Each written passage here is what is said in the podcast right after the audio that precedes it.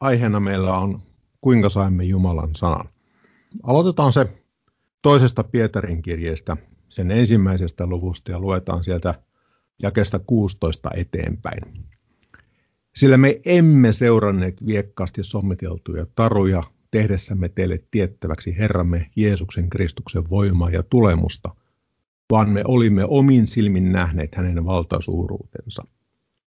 Sillä hän sai isältä Jumalalta kunnian ja kirkkauden, kun tältä ylimmäisimmältä kirkkaudelta tuli hänelle tämä ääni. Tämä on minun rakas poikani, johon minä olen mielistynyt. Ja tämän äänen me kuulimme tulevan taivaasta, kun olimme hänen kanssaan pyöllä vuorella. Ja kesä 16 toi taruja on kreikankielinen sana mythos. Ja kaikki olutta juovat Kreikassa matkustaneet, tai vaikka ei edes Kreikassa matkustaneet, niin tietää, että saman nimistä olutta on, on saatavilla. Ja se tarkoittaa tosissaan myytti tai ähm, sepitetty taru. Joku, joka ei ole totta. Sillä me emme seuranneet viekkaasti sommiteltuja taroja. Eli sen lisäksi, että ne olisi, olisi tämmöisiä myyttejä, uskomuksia tai jotain keksittyjä kertomuksia, niin ne ei myöskään ole viekkaasti sommiteltuja. Eli ne ei ole tietoisesti tehty, että ne, ne niin kuin viekkaudella ja vääryydellä koukuttaisi meitä. Me emme seuranneet viekkaasti sommiteltuja taruja tai myyttejä tehdessämme teille tiettäväksi Herramme Jeesuksen Kristuksen voimaa ja tulemusta, vaan me olimme omin silmin nähneet hänen valtasuuruutensa. Sillä hän sai isältä Jumalalta kunnian ja kirkkauden, kun tältä ylhäisimmältä kirkkaudelta tuli hänelle tämä ääni. Tämä on minun rakas poikani, johon minä olen mielistynyt. Ja tämän äänen me kuulimme tulevan taivaasta, kun olimme hänen kanssaan pyhällä vuorella. Tästä pyhästä vuoresta tai tapahtumasta kerrotaan Matteuksen evankeliumissa sen 17. luvussa. Ja luetaan sieltä jakeet 1-9. Ja kuuden päivän kuluttua Jeesus otti mukansa Pietarin sekä Jaakobin ja hänen veljensä Johanneksen ja vei heidät korkealle vuorelle yksinäisyyteen. Ja hänen muotonsa muuttui heidän edessään, ja hänen kasvonsa loistivat niin kuin aurinko, ja hänen vaatteensa tulivat valkoisiksi niin kuin valo. Ja katso, heille ilmestyivät Mooses ja Elias, jotka puhuivat hänen kanssansa. Niin Pietari rupesi puhumaan ja sanoi Jeesukselle, Herra, meidän on tässä hyvä olla. Jos tahdot, niin minä teen tähän kolme majaa Sinulle yhden ja Moosekselle yhden ja Elialle yhden. Hänen vielä puhuessaan, katso, heidät varjosi valoisa pilvi.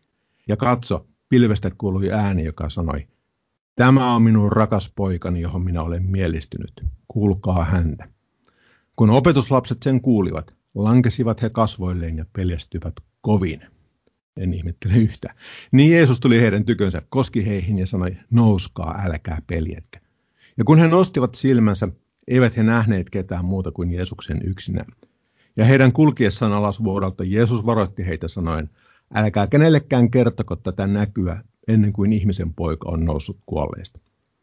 Eli kysymyksessä oli näky, niin kuin Jeesus sanoi jakessa yhdeksän, älkää kenellekään kertoko tätä näkyä ennen kuin ihmisen poika on noussut kuolleista. Kun sinne viitataan Moosekseen ja Eliaan, niin se oli näky. He näkivät sen mutta tota, se ei tarkoita, että siinä olisi ollut niin kuin fyysisesti Mooses ja Elias paikalla. Se tilanne on ollut äärimmäisen uskottava ja varmaan niin kuin mukansa tempaava siinä mielessä, että Pietari rupesi puhumaan ja sanoi Jeesukselle jakessa neljä, Herra, meidän on tässä hyvä olla. Jos tahdot, niin minä teen tähän kolme majaa. Sinulle yhden ja Moosekselle yhden ja Elialle yhden. Se on ollut niin todellinen ja niin uskottava ja niin vahva se kokemus, että – Pietari ajatteli, että me voidaan jäädä tänne. Ja mä, mä tässä touhuan meille majat. Uh, Tämä on mitä tapahtui sillä ilmestysvuorolla. Ja se on mitä, mihin tässä toisessa Pietarin kirjassa viitattiin jakessa 17. Sillä hän sai isältä Jumalalta kunnian ja kirkkauden, kun tältä ylhäisimmältä kirkkaudelta tuli hänelle tämä ääni. Tämä on minun rakas poikani, johon minä olen mielistynyt. Ja tämän äänen me kuulimme tulevan taivaasta, kun olimme hänen kanssaan pyöllä vuorolla. Ajatelkaa sitä hetkeä, miten todellinen se on niille ja miten, miten niin kuin järisyttävä merkitys sillä on ollut niille sillä hetkellä ja myöhemminkin, kun ne ollut ovat, ovat tämmöisen päässeet kokemaan. Ja kuitenkin seuraavassa jakeessa sanotaan, jakeessa 19, ja sitä lujempi on nyt meille, anteeksi, ja sitä lujempi on meille nyt profeetallinen sana, ja teette hyvin, jos otatte siitä vaarin, niin kuin pimeässä paikassa loistavasta lampusta, kunnes päivä valkenee ja kointähti koittaa teidän sydämissänne. Tämä jae olisi varmaan pikkasen helpompi ymmärtää, jos se olisi tällä tavalla. Ja sitä lujempi on meille nyt profeetallinen sana, ja teette hyvin, jos otatte siitä vaarin teidän sydämissänne. Ja tämä loppuosa mä laittanut tässä sulkuihin. Ei niin, että se olisi siinä alkuperäisessä tekstissä ollut sulussa, mutta se on tavallaan rinnastus tai, tai niin kuin selvennys tuosta vaarin ottamisessanne, jos, jos otatte siitä vaarin teidän sydämessänne.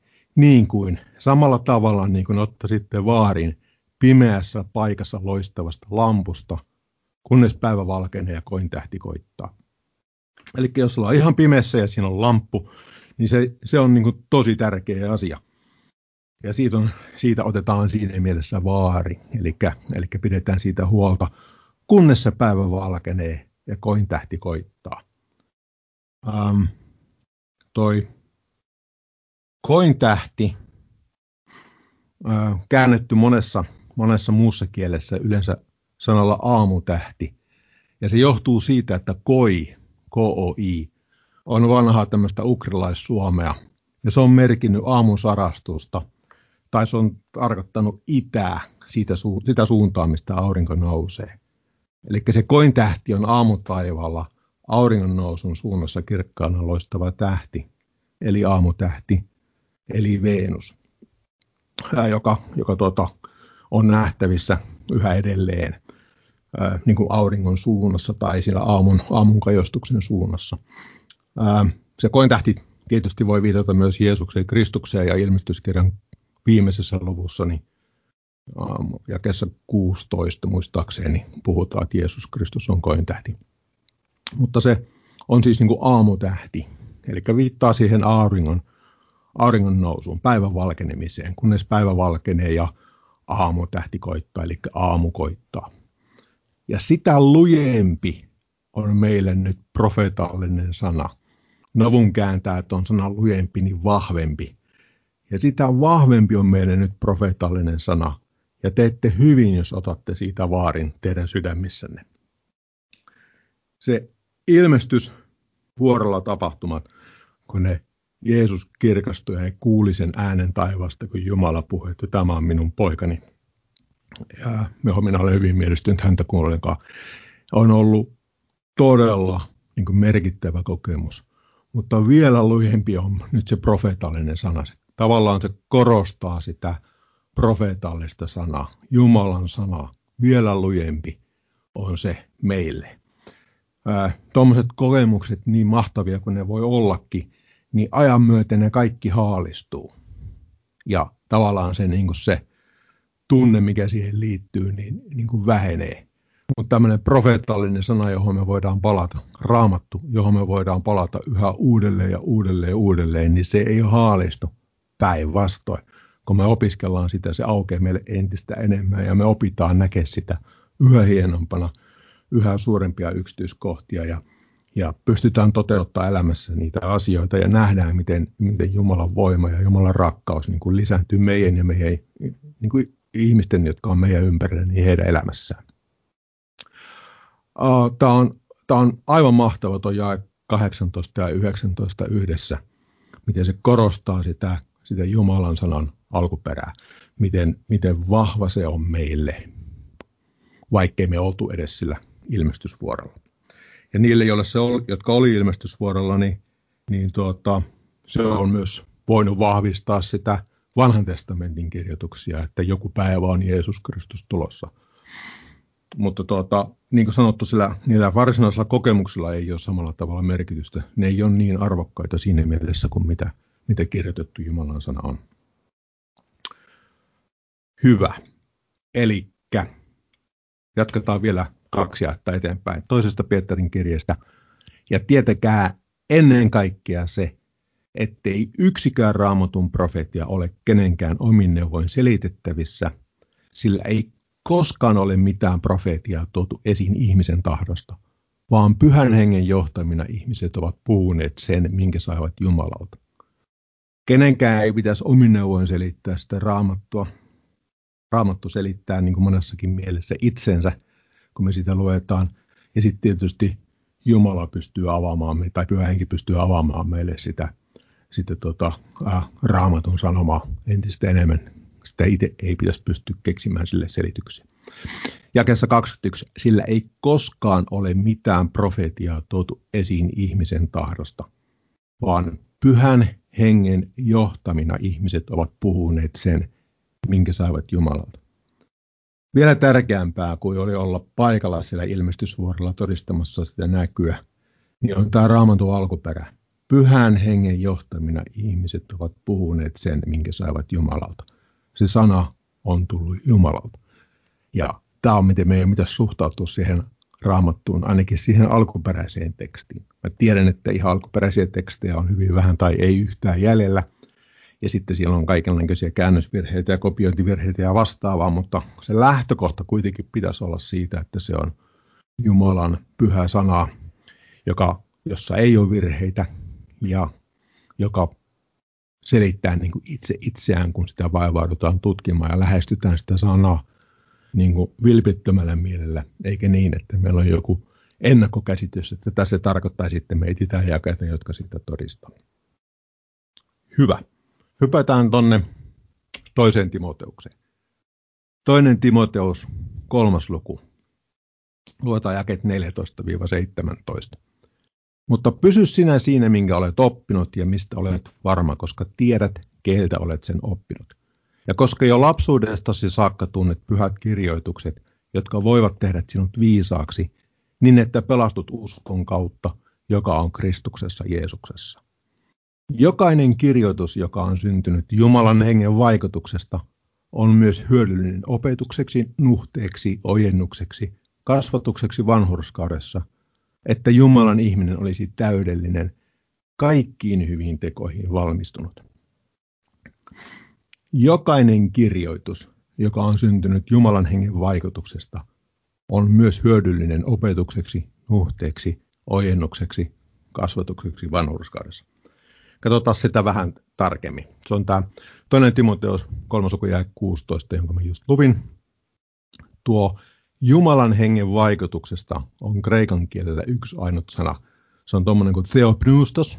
Sen novumin numero on 2091 ja novum kääntää sen Jumalan henkeämä tai Jumalan henkeyttämä.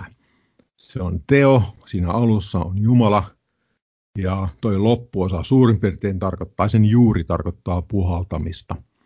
Se on niin kuin Jumalan henkeyttämä. Jokainen kirjoitus on Jumalan henkeyttämä. Ja nämä ovat hyödyllisiä opetukseksi, nuhteeksi, ojennukseksi kasvatukseksi vanhuskaudesta.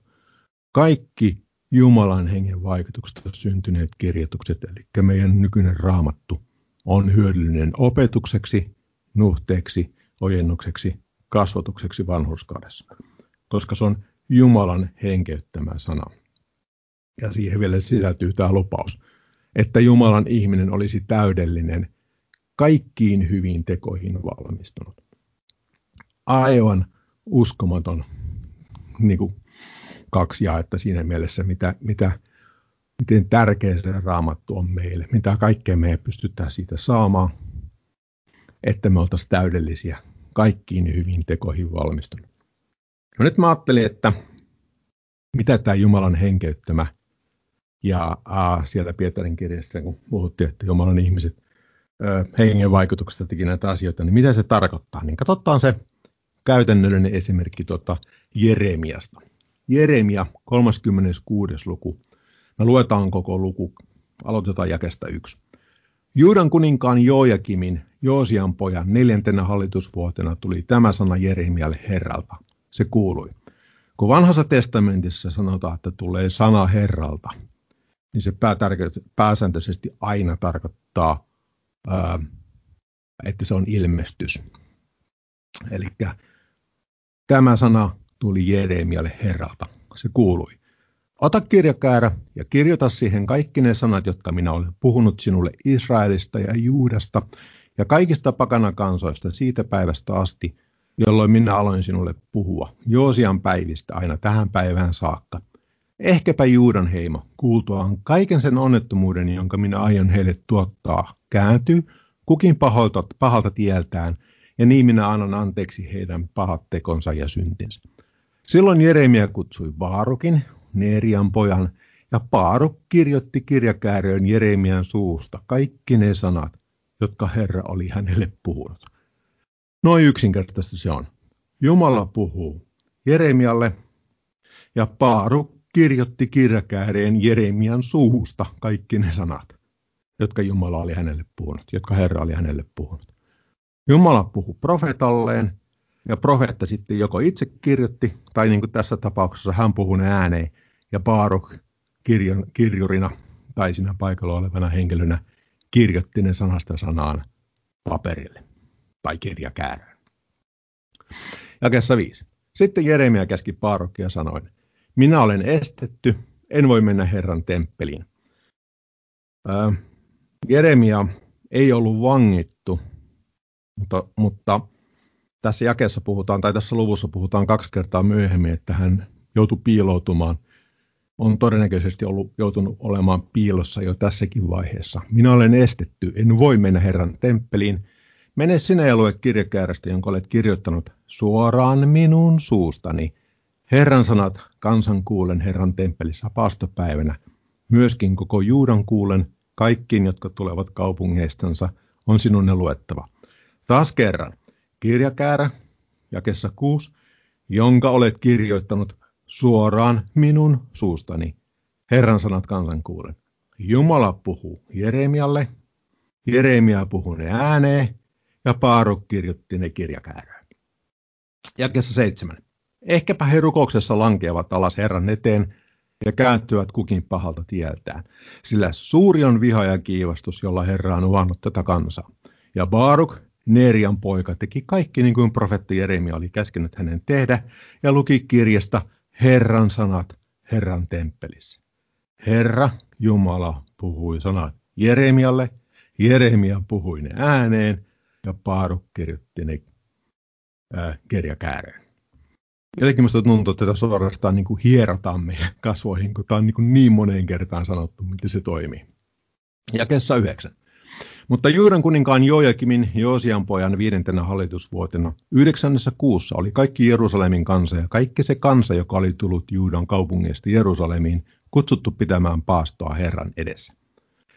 Silloin Paaruk luki kirjasta Jeremian sanat Herran temppelissä. Girri Gemarian, Saafanin pojan kammiossa, ylemmässä esipiassa Herran temppelin uuden portin ovella, kaiken kansan kuulen. Eli Paaruk luki kirjasta Jeremian sanat, ja ne sanat, jotka Jeremia puhui, oli ne, mitkä Herra puhui Jeremialle. Jeremia kuuli ne Jumalalta, puhui ne ääneen ja Paaruk kirjoitti ne kirjan.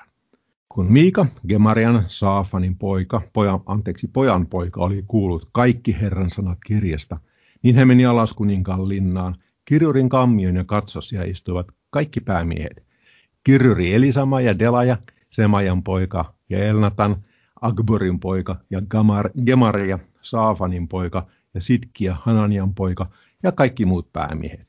Heille Miika ilmoitti kaikki sanat, jotka hän oli kuullut Paarokin lukevan kirjasta kansan kuulen jakessa 14. Silloin kaikki päämiehet lähettivät Paarokin tykö Jehudin, joka oli Netanian poika, joka Selemian poika, joka Kuusin poika ja käski sanoa, ota käteesi kirjakäärä, jonka luit kansankuuden ja tule tänne. Ja Paaruk, Nerian poika, otti kirjakäärän käteensä ja meni heidän tykönsä.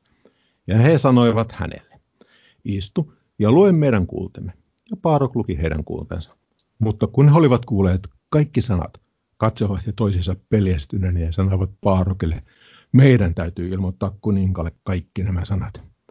Ja nyt huolellisesti jakessa 17. Ja he kysyivät Paarokilta sanoen, ilmoita meille, kuinka sinä kirjoitit kaikki nämä sanat hänen suustansa. Ja Paarok vastasi heille, ja tämä, jos ette ole vielä arvannut, niin on Sanelun 101. Tämä on Sanelun perusohje. Hän saneli minulle suustansa kaikki nämä sanat, ja minä kirjoitin ne mustella kirjaan. Jumala puhui Jeremialle, Jeremia saneli Paarukille suustansa kaikki nämä sanat, ja Paaruk kirjoitti ne mustalla kirjaan. Silloin päämiehet sanoivat Paarokille, mene ja piiloudu sinä ja Jeremia, älkönkä kukaan saako tietää, missä te olette.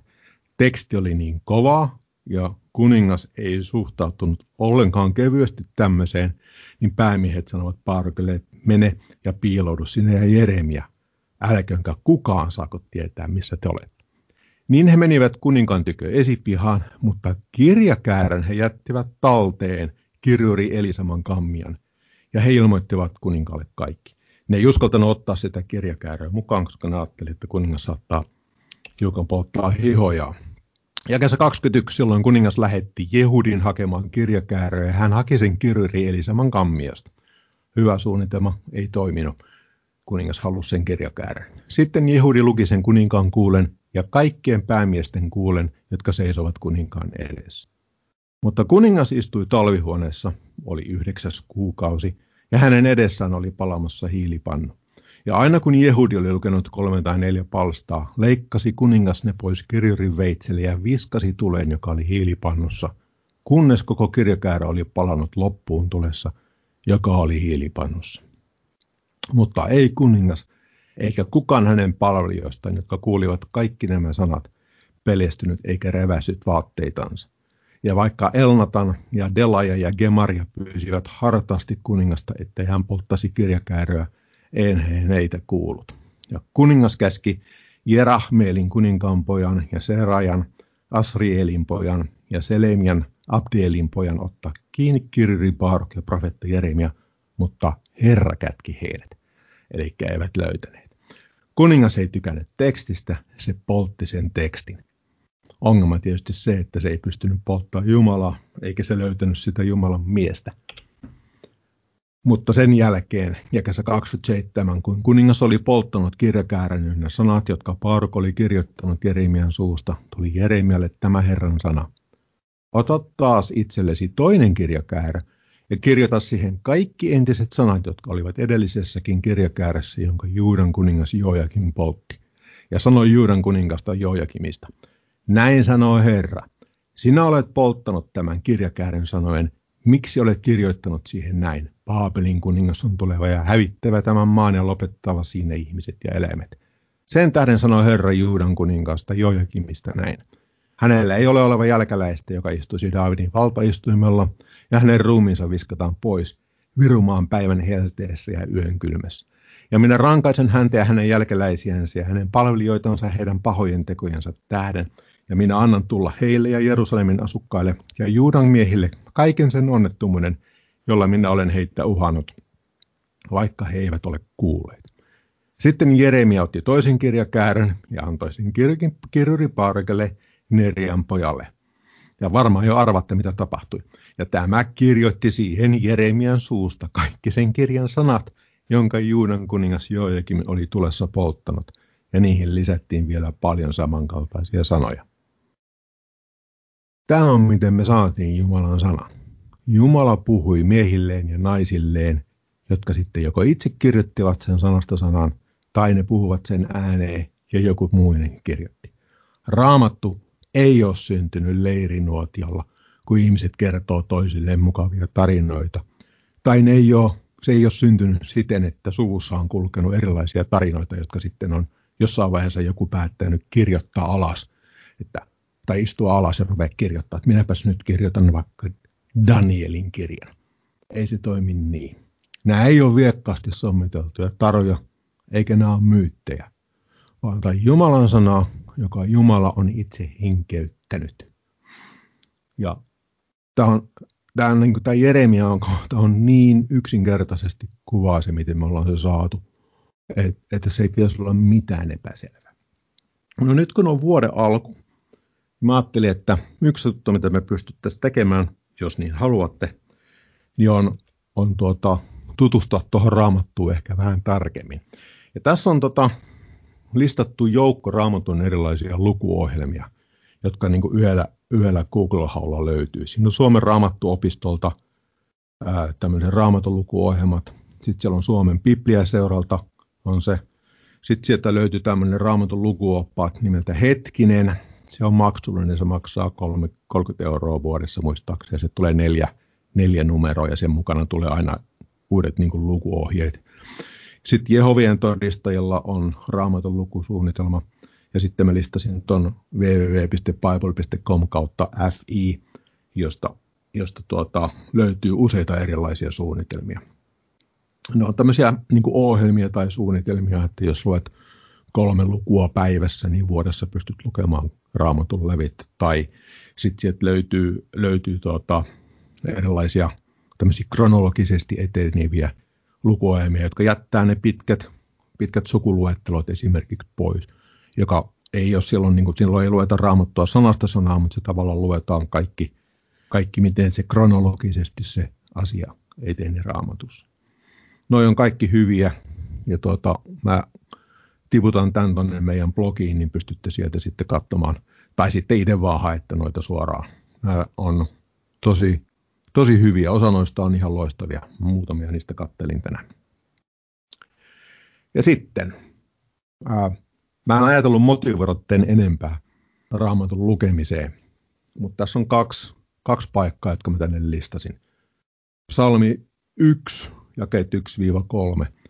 Auta se mies, joka ei vailla jumalattoman neuvossa, eikä astu syntisten teitä, eikä istu, kussa pilkkojat istuvat, vaan rakastaa Herran lakia ja tutkiskelee hänen lakiansa päivät ja yöt. Vanhassa testamentissa puhuttiin raamatusta usein Herran lakina. Puhutaan laista. Se oli toki paljon, paljon muutakin kuin lakia, mutta se on termi, jota on hyvin paljon käytetty niin kuin kattamaan koko, koko vanhan testamentin raamattu, tai miksei koko raamattukin. Hän jakessa kolme on niin kuin istutettu puuvesiojan tykönä, joka antaa hedelmänsä ajallaan ja jonka lehti ei lakastu, ja kaikki mitä hän tekee menestyy. Ja toinen löytyy Joosuasta, ensimmäinen luku, jakeet 6-8, tai Jumalan puhetta suoraan Joosualle. Ole luja ja rohkea, sillä sinä jaat tälle kansalle perinnöksi sen maan, jonka minä heidän isillensä vannotulla valalla olen luvannut heille antaa ante, antaa heille. Ole vain luja ja aivan rohkea ja noudata tarkoin kaikessa sitä lakia, jonka minun palvelijani Mooses on sinulle antanut.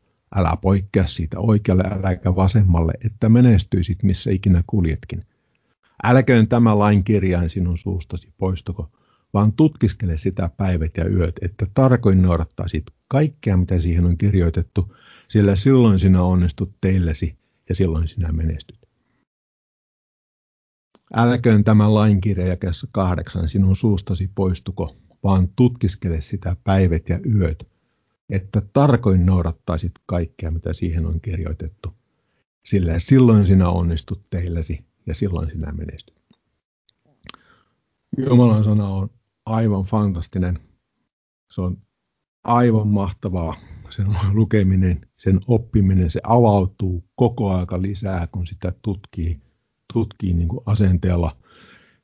Pyydätte Jumalalta apua kohtien kanssa, jos ette heti ymmärrä. Meidän blogista löytyy paljon niin pitkiä ja lyhkäisiä hyviä, erittäin hyviä niin esityksiä ja opetuksia erinäköisistä aiheista, niin kirjoittain Uuden testamentin kirjoista tai ää, lähinnä noista mm, Paavalin kirjeistä. Mutta sitten siellä on näitä meidän pieniä 20 minuutin, 30 minuutin opetuksia vaikka kuinka paljon eri aihealueista. Suosittelen lämpimästi ja sitten niitä, niitä on vielä kuunnellut, niin niiden kanssa tutkiskeleminen. Ja sitten mä haluaisin lopettaa vielä tuonne toiseen Pietariin. Ja tietäkää ennen kaikkea se, ettei yksikään raamatun profetia ole kenenkään omin neuvoin selitettävissä, sillä ei koskaan ole mitään profetiaa tuotu esiin ihmisen tahdosta, vaan pyhän hengen johtamina ihmiset ovat puhuneet sen, minkä saavat Jumalalta. Se on Jumalan meille uskomaa sanaa, joka on kirjoitettu alas sitä varten, että Jumala näki, että me tarvitaan sitä sanaa. Ei ole mitään selitystä, mitä varten me ei käytettäisi entistä enemmän aikaa ja opiskelta sitä. Aivan mahtava asia kuulla Jumalan sanaa, mutta se pitää myös tasapainottaa sen kirjoitetun sanan lukemisen kanssa. Me tarvitaan molempia. Me tarvitaan sitä kirjoitettua sanaa ja meidän tarvitsee kuulla Jumalalta. Mutta nämä kaksi asiaa ei ole koskaan keskenään ristiriidassa. vaan ne täydellisesti täydentää toisiaan.